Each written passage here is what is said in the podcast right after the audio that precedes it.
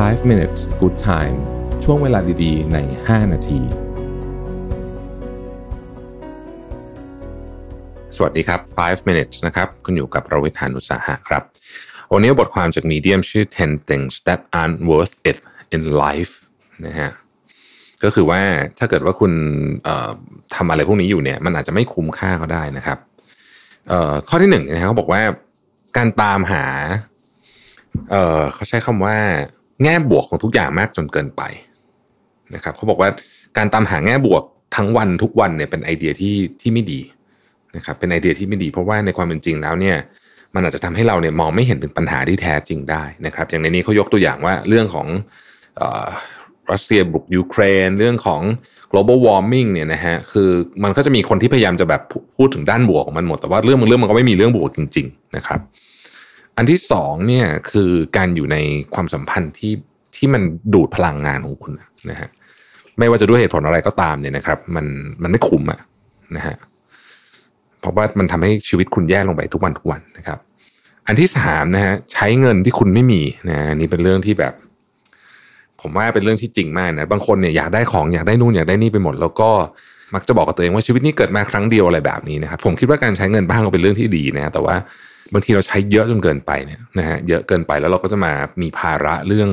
หนี้สินอะไรต่างๆนาซึ่งในที่สุดแล้วเนี่ยความสุขที่ได้จากการซื้อของอะไรพวกนี้เนี่ยนะฮะมันไม่คุ้มกับนี่ความทุกข์ที่มาจากหนี้สินนะฮะอันที่สี่ก็คือเล่นโซเชียลมีเดียเยอะเกินไปนะครับ อันนี้เรารู้กันอยู่แล้วล่ะนะฮะแต่ว่ามันก็หลายคนก็พอมันเลิกยากจริงๆต้องค่อยๆลดนะฮะต้องค่อยๆลด อันที่ห้านะครับ คือการพยายามที่จะเหมือนกับทำให้คนอื่นเห็นว่าเราดูดีตลอดเวลา นะฮะซึ่งอันนี้เป็นเรื่องที่น่ากลัวเหมือนกันโดยเฉพาะในยุคของโซเชียลมีเดียเนี่ยเพราะว่ามันมันทำให้เราต้องลงทุนทำอะไรที่อาจจะไม่เฮลตี้ในในในแง่ของทั้งเรื่องเงิน ในแง่ของทั้งเรื่องเวลาในแง่ของอะไรแบบนี้ ผมยกตัวอย่างนะฮะสมมติว่าการถ่ายรูปลงโซเชียลมีเดียไม่มีอะไรผิดเนาะแต่ว่าถ้าเกิดเราไปกินข้าวกับเพื่อน ไปกินข้าวกับใครก็ตามเนี่ยแล้วก็เราใช้เวลาเกือบทั้งหมดเนี่ยเพื่อที่จะถ่ายรูปแล้วก็แต่งรูป เพราะว่าเราต้องลงเพื่อที่จะ impress คนอื่นเนี่ยนะฮะกลายเป็นว่าเราไม่ได้ พูดคุยกับเพื่อนฝูงเนี่ยผมคิดว่าอย่างนี้ก็ไม่น่าจะดีนะครับ ข้อที่ 6 คือ พยายามบีบบังคับให้เรื่องต่างๆ มันเป็นไปแบบที่เราอยากจะให้มันเป็นนะครับ ยกตัวอย่างเช่นถ้าเกิดว่าสมมติว่าความสัมพันธ์ไม่ work แต่เราไม่รู้ว่าฉันต้องฉันจะต้องอยู่กับคนนี้แหละนะครับก็พยายามจะบังคับให้มันเป็นอย่างนั้นให้ได้เนี่ยในความเป็นจริงแล้วเนี่ย มันบางอย่างมันอาจจะต้องปล่อยไปก็ได้นะครับ ข้อที่7นะฮะเขาบอกว่า การหาความรู้หรือว่าอ่านหนังสืออะไรพวกนี้เยอะจนเกินไป ก็ไม่ดีเหตุผล เพราะว่าคือความรู้ของที่ต้องอ่านต้องเรียนรู้นี้มันเยอะมาก แต่ถ้าเกิดเราไม่ลงมือทำเลยเนี่ยนะฮะไม่มีประโยชน์เพราะฉะนั้นควรจะต้องพอดีพอดีนะครับ ข้อที่แปดเขาบอกว่า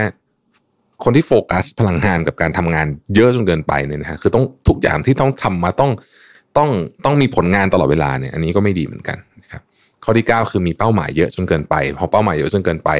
ไม่โฟกัส ไม่โฟกัสก็เท่ากับไม่ได้ทำอะไรเลยนะครับ ข้อที่ 10 คือ obsess กับ self improvement คือคือแบบบ้าคลั่งการพัฒนาตัวเองนะการพัฒนาตัวเองเป็นเรื่องที่ดีเนาะแต่ว่าทำทุกอย่างต้องมีความพอดีนะครับ ใครที่แบบโอ้ต้องพัฒนาตัวเองตลอดเวลาอะไรเงี้ยบางทีมันก็อาจจะเหนื่อยได้นะครับ ขอบคุณที่ติดตาม 5 minutes นะครับ สวัสดีครับ 5 minutes good time ช่วงเวลาดีๆ ใน 5 นาที